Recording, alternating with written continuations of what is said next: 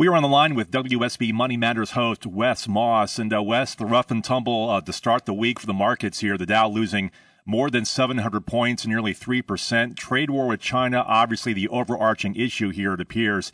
Particular, though, is this tied to China devaluing its currency and ratio value against the U.S. dollar? In response to U.S. tariffs on Chinese goods, one measure that they can take is effectively or essentially cheapen their currency, devalue their currency, so that when other countries from around the world buy their products, if their currency is weaker, their products become cheaper.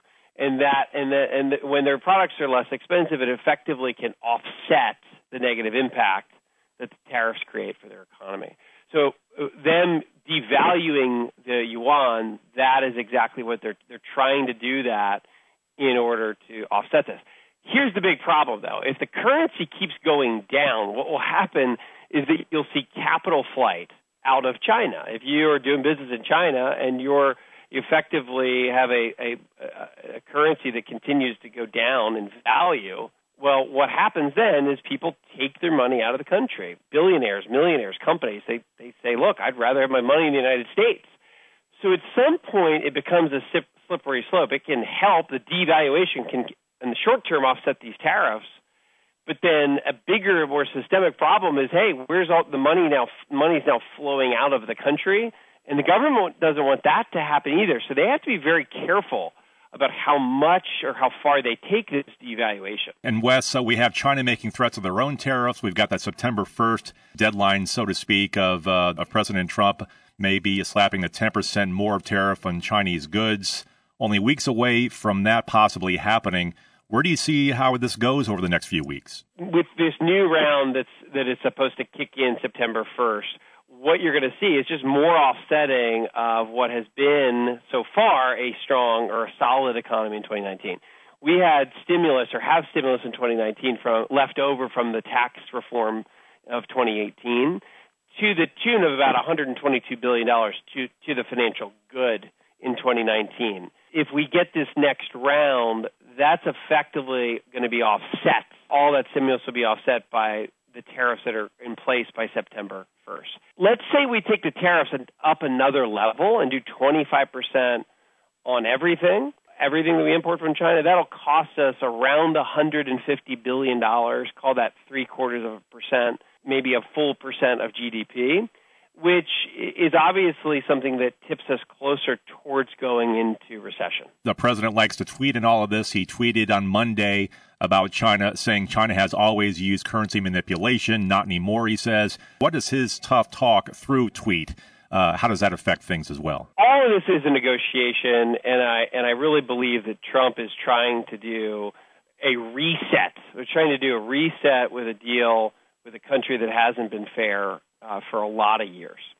And this is the first president that has used a medium like this in order to embolden his position. The other thought of this is that we know that third year presidential cycles are typically good for the market because presidents understand that they need a good market and a good economy in order to get reelected. Period. The if we keep going on this trajectory, we are going to see an economy that was really strong and a stock market that was really strong at the beginning of this year to have that phase out towards the end of 2019 would obviously not be great for reelection purposes. Even though the thought might be that, hey, China is a common enemy and we rally around that as a, as a nation, or Trump uses that as a camp as part of his campaign, that's a pretty significant bet. I think that a more stable bet to get reelected is a good economy and a good stock market. So here's where I think the resolution comes in. You've got a couple possibilities. One, yes, we could do a trade deal. Uh, and, and some sort of trade deal would be, or some sort of great new deal that has lower tariffs or no tariffs, non-tariff barriers go away, uh, and that's enforceable long term. Then everybody's happy, and we hit trade nirvana. I think that's relatively unlikely. I think the the second option would be the globe and the United States just rebalances away and does less business with China. Companies are already doing that even if that happens, listen, commerce will still survive.